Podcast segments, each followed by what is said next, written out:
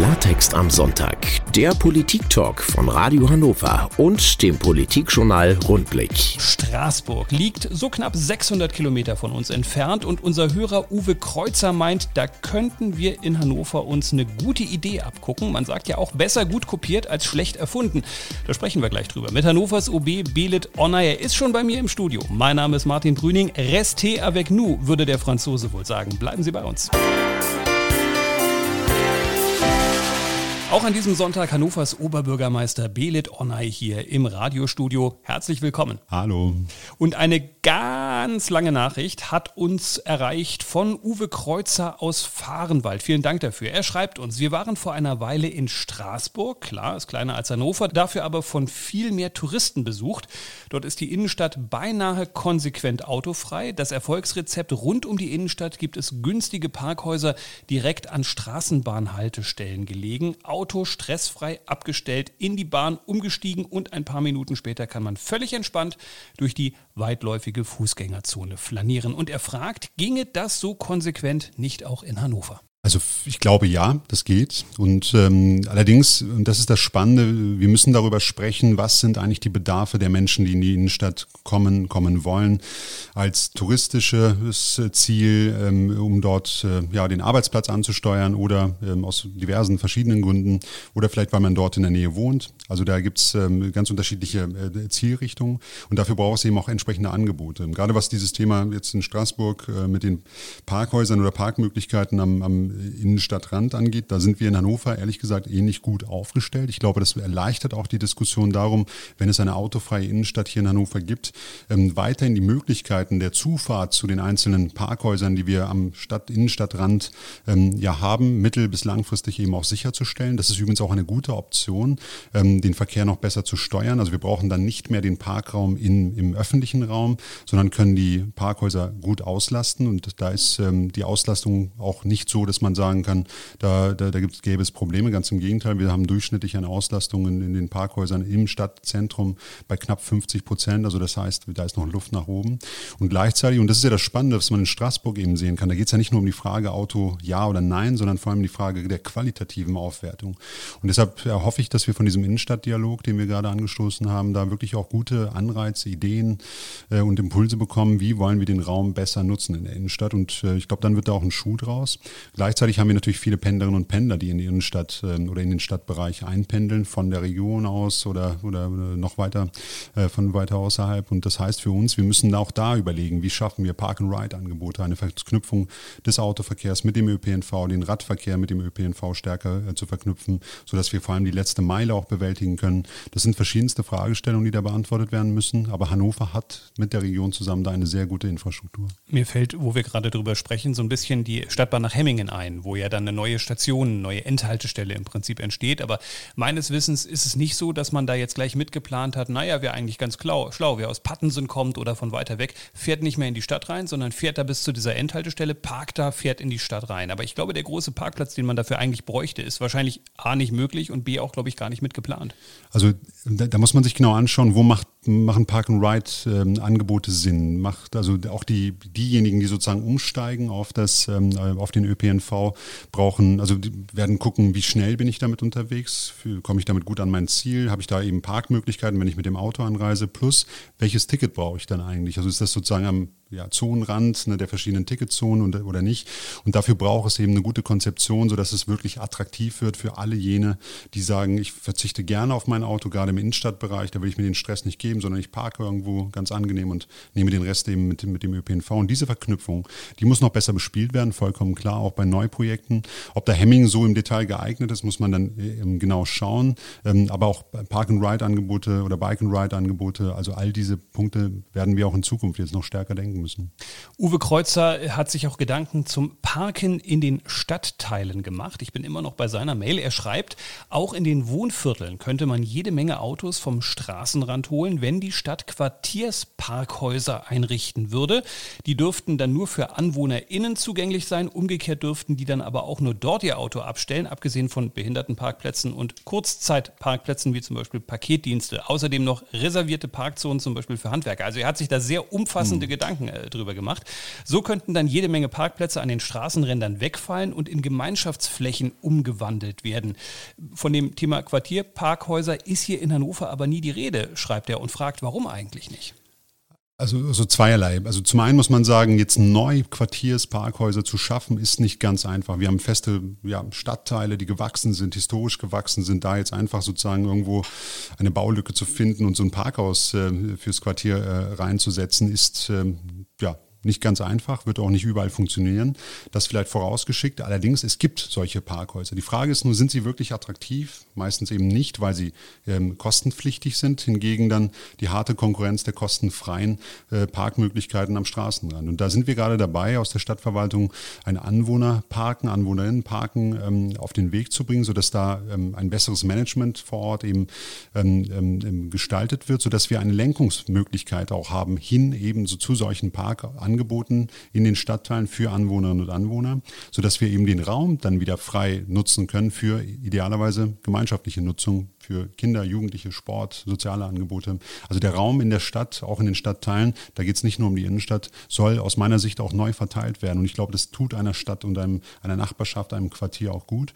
Und äh, da spielt eben der, der Bereich des Straßenraums eine wichtige Rolle. So eine Anwohnerparkgebühr kann natürlich schnell zum Frustfaktor auch werden, wenn man sich so eine Südstadt zum Beispiel mal ansieht. Da muss man einfach feststellen, die Leute haben einfach viel mehr Autos als früher. Der Straßenraum ist nicht mitgewachsen. Und ja, jetzt kann ich natürlich da Anwohnerparken machen, aber der Parkraum bleibt bleibt klein, Fläche wenig, aber Kosten höher. Das stimmt. Deshalb ist es wichtig zu gucken, welche Alternativen gibt es, also welche Lenkungsmöglichkeiten hat man eben zu solchen Parkhäusern, Parkstellen. Ähm, hinzu kommt, man muss, glaube ich, auch nochmal, das, das, das ist einfach die ehrliche Diskussion, ähm, da auch eine Preisehrlichkeit. Also wenn ich öffentlichen Raum in Anspruch nehme, dann ist der eben nicht kostenfrei. Das heißt, ich nehme Anspruch der Gemeinschaft in, in äh, oder Raum der, der, der Gemeinschaft in Anspruch. Und das muss aus meiner Sicht eben auch mit Kosten oder mit einer entsprechenden ähm, Gegenleistung verbunden sein. Und das ist ähm, eine Preis Preisehrlichkeit auf der einen Seite und auf der anderen Seite, und das ist immer das A und O, wir müssen die Mobilitätsmöglichkeiten gleichzeitig mitdenken. Die Menschen müssen noch mehr mobil sein, idealerweise, ähm, aber vielleicht sogar kostengünstiger, wenn es geht. Und ein Auto kostet eben auch. Und das heißt, wir müssen gleichzeitig schauen, Carsharing-Angebote in der Nachbarschaft, welche weiteren äh, besseren Anbindungsmöglichkeiten gibt es. Aber all diese Diskussionen können dann eben geführt werden, wenn wir uns da ehrlich machen an der Stelle. Ich glaube, vom Thema Quartiersparkhäuser hat unser Hörer, der gleich die nächste Frage stellt, noch nicht so viel gehört. Dafür ist er einfach noch ein bisschen jung und hat auch noch keinen Führerschein. Welche Frage er Belit Unai stellt, das hören wir gleich. Klartext am Sonntag. Der Politik-Talk von Radio Hannover und dem Politikjournal Rundblick. Belet Onay in ihren Lautsprechern. Kein Wunder, Sie hören ja auch Radio Hannover und hier sitzt er hinter Mikrofon. Susanne hat uns eine Frage ihres Sohnes Bruno, Klammer auf, neun Jahre, Klammer zu, weitergeleitet und der stellt endlich mal die alles entscheidende Frage und die Antwort würden vermutlich viele gerne mal hören. Was macht eigentlich ein Oberbürgermeister den ganzen Tag? Belet Onay, was machen Sie denn? Ja, wenn ich äh, keine Interviews hier bei Radio Hannover gebe, dann muss ich sagen, ist der Tag sehr unterschiedlich oder jeder Tag sehr unterschiedlich und auch sehr vielfältig. Allerdings ähm, ähm Einschnitte hat es auch bei mir leider gegeben durch Corona. Natürlich viele Möglichkeiten der Begegnung waren nicht gegeben, sodass ähm, Telefonkonferenzen, Videokonferenzen dann ähm, einspringen mussten, wenn man sich austauschen wollte. Das ist bedauerlich. Also die Möglichkeit, sich direkt mit Menschen in der Stadt bei verschiedensten Gelegenheiten, Veranstaltungen, Vereinstreffen und so weiter auszutauschen, die hatte ich in der Vergangenheit jetzt leider noch nicht oder in meiner Amtszeit. Das äh, war Corona-bedingt leider nicht möglich. Aber der Alltag ist schon sehr, sehr unterschiedlich. Also allein die Themen. Äh, wir haben ähm, ja natürlich viel in der Verwaltung selbst, also ins, ins Rathaus hinein viel äh, zu klären, viel viel voranzubringen. Gleichzeitig versuche ich natürlich auch im ständigen Austausch mit der Stadtgesellschaft zu sein. Und ähm, das macht es, wie gesagt, sehr vielfältig, sehr unterschiedlich. Also, dass ich einen Tag habe von sieben bis äh, zu einer Uhrzeit XY äh, und mit jedem Tag den, denselben Ablauf, den gibt es nicht. Das ist äh, auf der einen Seite sehr spannend, aber natürlich auch immer wieder äh, herausfordernd, weil man sich darauf einstellen muss. Steckt ja auch so ein bisschen die Frage drin, wie man eigentlich regiert. Also da wählt man einen Oberbürgermeister und der hat dann diese Amtskette und der regelt das dann alles. Aber die Wahrheit ist ja, ah, so viel Regeln kann man oft gar nicht. Man muss irgendwie eher schauen, wie man das alles so ein bisschen zusammenhält und versucht, äh, überhaupt in eine Richtung zu gehen. Also ja, das, das, das trifft einen, ähm, einen Problempunkt. Also wir sind als ähm, Oberbürgermeister oder ich als Oberbürgermeister der, der Landeshauptstadt natürlich in einer bestimmten Rolle. Wir wir haben verschiedenste Möglichkeiten, Dinge voranzubringen, zu regeln in unserem Aufgabenbereich. Daneben spielen aber Bund, Land, Region hier in Hannover natürlich eine sehr gewichtige Rolle, gerade beim Thema Corona, Pandemie. Da hat man das immer wieder deutlich gesehen. Also das Gesundheitsamt ist eben bei, bei der Region Hannover. Gleichwohl, also wir haben, oder mir war es auch wichtig, dass wir beim Thema jetzt auch in den letzten Monaten bei Corona eben nicht am Spielfeldrand nur stehen und sozusagen und äh, darauf verweisen, dass wir nicht zuständig sind, sondern versuchen, Dinge voranzubringen oder zu lösen. Und das ist, glaube ich, in den letzten Monaten Monaten trotz aller Schwierigkeiten uns relativ gut gelungen. Nichtsdestotrotz, auch wir haben in der Verwaltung mit Corona noch weiterhin zu kämpfen. Wenn man äh, kurz in die Geschichte von äh, Belit Onay schaut, Bruno, dann sieht man, dass der vorher im Landtag gewesen ist. Das ist ganz anders eigentlich als das, was er jetzt macht, viel konfrontativer. Da ist man entweder in der Regierung und dann sagt man, ihr in der Opposition habt überhaupt keine Ahnung oder man ist in der Opposition und dann sagt man, ihr in der Regierung macht den ganzen Tag nur Mist. Und da muss man ja schon sagen, wenn man dann Oberbürgermeister wird, das ist ja schon eine krasse Umstellung einfach, auch vom Tätigkeitsfeld Tätigkeitsfeld und wie man so politisch agiert. Wie lange hat die Umstellung im Kopf gedauert, um das aus sich rauszubekommen, dieses konfrontative landespolitische Gehen? Also klar, man war da in einer eher parteipolitischen Rolle als äh, Abgeordneter, wenn man vorher in der Regierung war, natürlich äh, zur Unterstützung der, der Mehrheits- und äh, Fraktion oder der Regierung und äh, dann in der Opposition natürlich etwas konfrontativer, weil man versucht hat, ein Stachel sozusagen im Fleisch der Regierung zu sein. Wobei man sagen muss, ich bin eh, glaube ich, nicht so der konfrontative Typ. Also war auch im Landtag, war es mir schon wichtig, da zu gucken, ähm, dass man Kritik äußert, die auch Hand und Fuß hat und sozusagen nicht einfach nur pauschal ähm, oder mit, mit scharfer Tonlage Tage versucht, da ähm, ähm, irgendwie äh, effekthascherisch ähm, Kritik zu äußern. Deshalb war die Umstellung für mich erstmal in Ordnung, das ging. Aber natürlich ist die Rolle als Oberbürgermeister eine, also vollkommen anders. Man ist nicht parteipolitisch im ersten, in der ersten Reihe. Natürlich habe ich sozusagen das, das, die grüne Färbung weiterhin bei mir drin, aber ich, das ist auch mein Anspruch, ich möchte Oberbürgermeister aller Menschen in der, in der Stadt, in Hannover sein. Und äh, da muss man natürlich auch äh, sich dementsprechend darauf einstellen. Ehrlicherweise habe ich heute die grüne Färbung hier, denn nur einer von uns beiden trägt ein grünes T-Shirt und das bin hier wohl immer noch ich und nicht Belit Online. Ähm, wie viele Menschen an einem Thema zu tun haben und dass es manchmal auch unterschiedliche Ebenen sind, die damit zu tun haben, hören wir gleich. Es geht nämlich um den Südschnellweg. Da hat der Bundesverkehrsminister ein ganz gehöriges Wörtchen mitzureden und gleich sprechen wir drüber. Klartext am Sonntag. Der Politik-Talk von Radio Hannover und dem Politikjournal Rundblick. Hannover so Belet Online zu Gast hier bei Radio Hannover und man merkt, es ist ein Thema, das vielen unter den Nägeln brennt. Es geht um den Südschnellweg. Unter anderem Phyllis hat uns geschrieben. Sie schreibt, wir wollen immer weiter weg vom Auto, bauen Radwege aus und die Umwelt liegt uns allen am Herzen. Wie ist die Meinung von Herrn Onneit zum Ausbau des Südschnellwegs und wie können wir BürgerInnen unseren Teil dazu beitragen, dies zu verhindern? Vielen Dank und schönes Wochenende. Belet Onneit. Ja, vielen Dank. Also es gibt heftige Diskussionen Diskussion tatsächlich auch um den ähm, Ausbau des, äh, des Südschnellwegs hier in Hannover. Ich hatte mich ja selber auch nochmal in die Diskussion mit einem Brief ähm, an Bundesminister, Bundesverkehrsminister Scheuer äh, eingebracht. Ähm, wir haben zurzeit bei dem Südschnellweg die Situation, dass sich ähm, das Planfeststellungsverfahren läuft. Wenn der Planfeststellungsbeschluss sozusagen die Belange, äh, wo ja auch Naturschutz äh, ähm, äh, eine Rolle spielt, ähm, nicht so zur Kenntnis nimmt oder nicht so bewertet, sondern zu dem Ergebnis kommt, Breite und Ausbau in dieser Form sind richtig, dann wird es tatsächlich sehr, sehr schwierig oder eigentlich fast unmöglich, da ähm, noch einzuwirken. Deshalb ist es so wichtig, da jetzt auch die Diskussion zu führen, ähm, was ja auch mein Anliegen war. Leider hat der Brief allerdings, und das muss man auch ehrlicherweise sagen, nicht zum Erfolg geführt und oder zu einem Einlenken. Ähm, das ist aus meiner Sicht ein Problem, weil das habe ich in meinem Brief auch deutlich gemacht und auch an anderer Stelle, dass diese Planungen im Grunde so, wie sie heute sind, erstmal richtig richtig sind, weil sie, oder was heißt richtig, sie sind folgerichtig, weil sie auf den ähm, Richtlinien fußen, die allerdings immer davon ausgehen, wir brauchen mehr Strecke, breitere Wege für mehr Autos. Und ich glaube, das ist der vollkommen falsche Ansatz, weil wir wollen in Hannover weniger Autos, wir wollen klimafreundlichere Mobilität und da muss das Auto eine andere, neu definierte Rolle spielen. Und da können nicht größere, breitere Schnellwege, Autobahnähnliche mitten durch die Stadt oder Stadt- oder Naturschutzgebiete führen. Das ist aus meiner Sicht ähm, ja, der falsche Weg. Deshalb war mein Appell zu sagen, lassen Sie uns doch an die Wurzel des Problems gehen, lassen Sie uns die Richtlinien nochmal anschauen, anpassen, flexibler halten, sodass wir maßgeschneidert gucken können, wie erneuern wir auch ähm, Infrastruktur, unter anderem eben auch in Hannover. Dem Weg ist man leider nicht gefolgt. Ein anderes Problem aus meiner Sicht ist, dass wir ja eine Radfahrernation werden wollen. Das ist ähm, ja auch vom Bundesverkehrsministerium ausgegeben bis 2030 und dass hier der Radweg, der eigentlich möglich wäre, keine Erwähnung findet oder nicht mitgeplant ist. Und das ist aus meiner Sicht ein Problem. Auch da bin ich weiterhin dran und hoffe, dass wir da zu einem positiven Ergebnis kommen. Es hört sich erstmal nicht so optimistisch an. Am Wochenende wird demonstriert. Aus Ihrer Sicht aber vielleicht doch noch ein richtiger Zeitpunkt, weil wenn noch ein Zeitfenster da ist, um aufmerksam zu machen, dann wahrscheinlich jetzt. Auf jeden Fall. Also ich glaube, es ist gut, dass Menschen da immer noch darauf aufmerksam machen. Ich werde das auch immer wieder tun. Da sind wir auch dran. Wir werden da auch nicht locker lassen, ähm, weil wir müssen diese Diskussion führen. Sie ist ja sinnbildlich für eben das Thema Verkehrs- und Mobilitätswende. Und das ist eben nicht nur eine Frage von einer, von einem Südschnellweg, sondern ähm, wird sich in vielen Bereichen Deutschlands eben auch niederschlagen. Wir merken es im Kleinen, also im städtischen Bereich, im urbanen Bereich, aber eben auch auf den großen Infrastrukturmaßnahmen.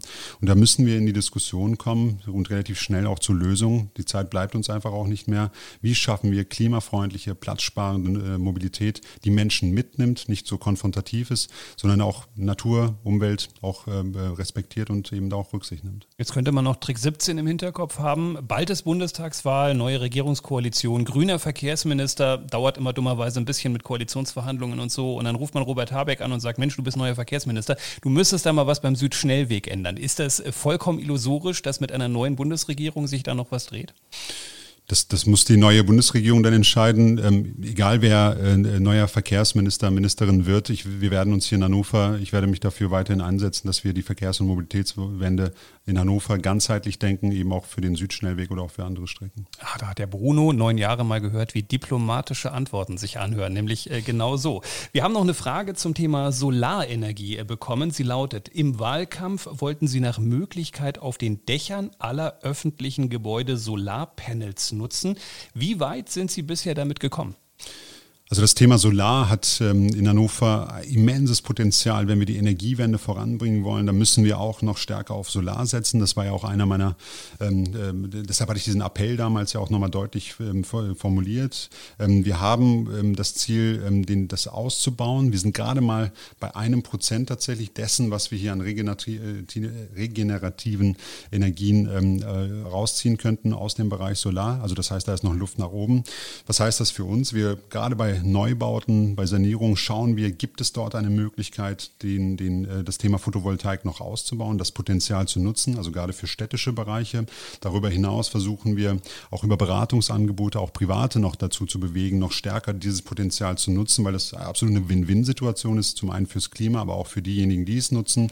Ähm, und das eigentliche Problem, das wir immer wieder sehen, ist, wer eigentlich eine Photovoltaikanlage sich zulegen will, muss es gleich auch äh, verknüpfen mit einem Steuerberater bei der ganzen Komplexität, die eben die Anträge und so weiter und so fort damit sich bringen. Das heißt, wir brauchen da eine Vereinfachung. Wir versuchen das jetzt zu unterstützen, aber auch gleich politisch zu flankieren und zu sagen, Leute, versucht bitte hier eine Vereinfachung der, der Rahmenbedingungen auch hinzubekommen. Dadurch wird es einfach, die Attraktivität kann sich dann auch viel stärker entfalten. Aber das 1%-Problem zeigt ein bisschen, auch wenn man es ins Wahlprogramm reinschreibt, es ist müßig und es dauert wirklich lang von der Prüfung, bis man am Ende wirklich irgendwo mal eine Solarplatte auf dem Dach hat. Genau, es ist leider ein langer Weg. Also ja, wir versuchen da gerade die Stellschrauben zu setzen, ähm, versuchen da voranzukommen. Das wird ähm, allerdings in den nächsten Jahren noch eine Rolle spielen müssen. Photovoltaik wird hier in Hannover ähm, Platz einnehmen müssen aus meiner Sicht und dafür brauchen wir die Rahmenbedingungen und werden sie eben hier auch in Hannover schaffen.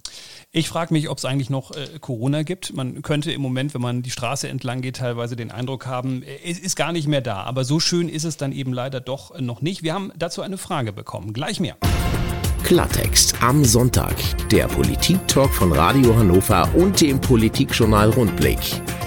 Letzte Fragerunde an diesem Sonntag mit Hannovers Oberbürgermeister Belit Ornay. Peter aus Wettbergen ist sich unsicher, was nun alles in der City gilt. Wir sprechen von den Corona-Maßnahmen und er fragt, ob man nicht besser kommunizieren müsste. Ob zum Beispiel in bestimmten Geschäftsstraßen immer noch die Maskenpflicht gilt oder ob die eben auch schon aufgehoben wurde. Ich muss zugeben, ich war mir Anfang der Woche auch nicht so richtig sicher. Kann ich jetzt so durchs Treppenhaus gehen und was gilt in der Georgstraße? Es ist wirklich schwierig.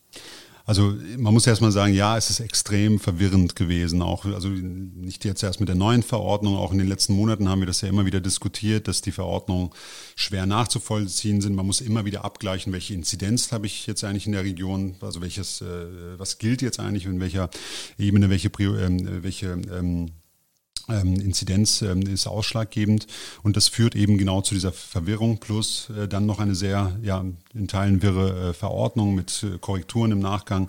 Das hat, glaube ich, nicht dazu beigetragen, dass da Klarheit entstanden ist. Das heißt, ähm, es gibt diese Verwirrung. Deshalb ähm, bin ich auch sehr froh, ähm, dass da die Region, aber auch die Polizei, unsere städtischen Mitarbeiterinnen und Mitarbeiter da auch sprechfähig sind. Sobald da Informationen gebraucht werden, die Region hat dafür eine Hotline angerichtet, kann da Rede und Antwort stehen. Auch Kolleginnen und Kollegen unserer Stadtverwaltung, im Ordnungsdienst, aber auch der Polizei, die sie in der Stadt oder an vielen Orten treffen, sind da sprechfähig. Also ruhig fragen. Konkret zu der Frage der Geschäftsstraßen ist es schon so, dass die grundsätzlich nicht mehr gilt, die Maskenpflicht dort, außer es lässt sich eben ein Abstand von anderthalb Metern nicht einhalten. Und äh, das heißt, gerade auch im Innenstadtbereich ist das eigentlich dann auch der Fall, dass man da auf die Maske verzichten kann. Allerdings bitte ich weiterhin darum, Vorsicht walten zu lassen, Abstandsregelungen und die Maske, solange sie dann auch da äh, möglich ist und eben nicht stört, dann auch ruhig weiterhin zu tragen. Es schadet nicht. Sie haben gerade angesprochen, wie das mit der Verordnung äh, diesmal äh, passiert ist. Vielleicht müssen wir das für unsere Hörerinnen und Hörer auch nochmal ein bisschen näher erläutern. Die Kritik auch von kommunaler Seite haben, haben viele gehört, haben gesagt, das ist natürlich nicht gut, wenn eine Verordnung im Prinzip ein paar Stunden, bevor sie gilt, äh, erst fertig ist. Aber vielleicht können Sie von kommunaler Seite aus nochmal beschreiben, wo für Sie eigentlich das Problem liegt. Also da gibt es eine neue Verordnung, die tritt in Kraft. Was passiert dann bei Ihnen und wieso ist es eine Schwierigkeit für eine Kommune oder auch eine Region Hannover, wenn da nur vier, fünf Stunden dazwischen liegen?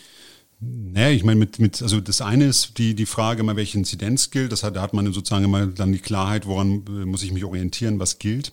Und das Problem, übrigens auch nicht nur bei dieser Verordnung, sondern auch äh, schon in den letzten Monaten, wenn neue Verordnungen auf den Weg gebracht werden sollten, mit neuen Rahmenbedingungen, da war es oder ist es dann schon ein Problem, wenn wir äh, erst am Sonntagnachmittag oder im Sonntag äh, im Laufe des Tages ähm, dann die Verordnung vorliegen haben und am Montag in den Kitas, in den verschiedenen Bereichen der Stadtverwaltung oder unseren Bürgerämtern und so weiter und so fort oder in der Stadt selber durch den Ordnungsdienst in Unterstützung des, der Region und des Gesundheitsamtes ähm, da ähm, Dinge umsetzen müssen. Wir müssen uns darauf einstellen, das muss auch kommuniziert werden an die Kolleginnen und Kollegen und das ist ein sehr, sehr enger, eng getakteter ähm, ähm, Ablauf, der so auch eben dann anfällig ist für Fehler. Und deshalb war, und das finde ich auch richtig, von, vom Städtetag ja auch immer wieder gefordert worden, also wenn sozusagen Sonntag erst die Verordnung vorliegt, dann lasst uns doch bitte nochmal 48 Stunden Zeit bis Mittwoch meinetwegen, also bis Mitte der Woche, sodass man dann nochmal ein bisschen äh, Organisationsvorlauf hat und darauf dann entsprechend reagieren kann. Ein weiteres Problem ist halt auch diese enge Taktung der, der Inzidenzwerte, 35, 50. Das macht sehr unübersichtlich, dadurch, dass wir in den Inzidenzen jetzt sehr schnelllebig sind, also jetzt geht es gerade positiverweise runter. Immer wieder hatten wir aber auch Fälle, wo es dann mal einen Ausbrecher gab, also auch nach oben nochmal ausgeschlagen hat. Und es kann sehr schnell passieren bei größeren Ereignissen, wo plötzlich mehr Menschen infiziert sind. Und ähm, das macht es eben etwas schwieriger. Und gleichzeitig, und das wäre auch nochmal ein Wunsch der kommunalen Ebene, den ich auch teile, dass ähm, auch klar ist, wann gelten die Verordnungen oder wann gelten die Rahmenbedingungen dann nicht mehr die Einschränkungen. Auch das muss nochmal klar formuliert sein. Und da gab es, glaube ich, auch ähm, eben daher rühren die Schwierigkeiten. Auch für uns ist das schwierig, das dann weiter zu kommunizieren. Und hinzu kommt, es gibt da auch etwas logische äh, ja, Schwierigkeiten, wenn man so nennen möchte. Also auf der einen Seite ist Sport mit bis zu 30 Personen möglich. Gleichzeitig kann ich mich aber mit maximal nur 10 Personen ähm, im Privaten treffen. Aber im Club, beispielsweise in der Bar, könnten wir uns dann auch mit noch mehr Menschen treffen. Das ist ähm, allerdings zieht sich das auch nahezu wie ein roter Faden durch die letzten Verordnungen. Und ich glaube, das macht es wirklich schwierig, da auch den, den Überblick zu behalten. Jetzt sind Sie der Jurist und nicht ich, aber ich stelle jetzt nach so einer Woche fest, wo ich mit Corona journalistisch gar nicht viel zu tun hatte, sondern wirklich das wahrgenommen hat, was der normale Zeitungsleser liest. Dass ich bei ganz vielen Fragen, die sich auch in der Familie stelle, immer sagen muss, ich, ich weiß es nicht. Ich weiß es einfach nicht. Ich verstehe es auch nicht, weil jedes Schwimmbad hat ja da nochmal so eine eigene Regelung. Und muss ich jetzt noch FFP2 in der Östra oder nicht? Und wo gilt die Maske und wo nicht? Es sind ja so viele Einzelfragen einfach. Und jetzt könnte man auf der einen Seite vielleicht sagen, naja, das ist einfach schwierig, so ein Prozess des Wiederaufmachens. Und wahrscheinlich kommt man vielleicht um so eine Verordnung nicht rum. Auf der anderen Seite denke ich, wenn eine Verordnung 63 Seiten lang ist, ja, welcher Bürger soll das durchblicken? Könnte man das nicht irgendwie mit einer relativen Schema F, drei Regeln für, für alle und damit ist es geschehen, weil das, das, das versteht ja keiner. Also ja, das ist echt ein Problem und niemand, äh, man kann auch ehrlich gesagt niemand, von niemandem erwarten, der sich nicht beruflich damit befasst, dass er das überblickt oder versteht. Ähm, und das ist tatsächlich ein Problem. Gleichzeitig zur Ehrenrettung muss ich aber auch nochmal anmerken, dass wir eben in einem komplexen Alltag leben. Also es sind ganz unterschiedliche Lebensbereiche, die geregelt werden müssen, ähm, die ähm, äh, auch Rahmenbedingungen haben, die sehr unterschiedlich sind, auch räumlich. Also nicht jedes, äh, jede Veranstaltung ist dieselbe oder jedes Theater, das öffnen kann oder nicht. Also das heißt, es muss immer wieder auch geguckt werden, kann, wie ist das eigentlich vor Ort. Ähm, wir versuchen jetzt, und das ist auch richtig, mehr und mehr möglich zu machen. Allerdings gilt auch da, wir müssen ein Stück weit auf Sicht fahren, gucken, dass das vorsichtig geschieht, den Infektionsschutz weiterhin im, im Blick behalten, Testung, Maskenpflicht, also auch da gibt es ja immer noch ähm, auch Einschränkungen. Und ich halte das auch für richtig. Wir müssen darauf achten, dass wir uns jetzt vorsichtig wieder an ein normales Leben zurücktasten. Die Impfungen schreiten auch Gott sei Dank voran. Das heißt, es wird mehr und mehr möglich sein für noch mehr Menschen. Und ähm, das ist, glaube ich, der richtige Weg. Da Dazwischen ruckelt es tatsächlich und das ist ähm, eigentlich das Hauptproblem. Insofern ja, also ich glaube, es wäre gut, wenn man das noch einmal komprimierter tatsächlich kommunizieren und präsentieren würde, was es gilt eigentlich in meiner Stadt, in meiner Kommune. Ähm, das ist mit 63 Seiten Verordnung natürlich äh, etwas schwer zu handhaben. Das Beste wäre natürlich, wir bräuchten überhaupt keine Corona-Verordnungen mehr. Das wirklich das Könnte Beste. aber noch ein bisschen dauern, dauert halt einfach. Das war unsere Sendung an diesem Sonntag. Vielen Dank für den Besuch im Studio, Bele Donner. Ja, vielen Dank fürs Gespräch. Wir freuen uns, wenn Sie, liebe Hörerinnen und Hörer, uns weiter fleißig schreiben. Schicken Sie uns doch zum Beispiel jetzt gleich Ihre Frage für den kommenden Sonntag und danach genießen Sie den Rest des Wochenendes in der bekanntlich besten Landeshauptstadt der Welt. Klartext am Sonntag. Der Politik-Talk von Radio Hannover und dem Politikjournal Rundblick. Zum Nachhören auch auf radiohannover.de.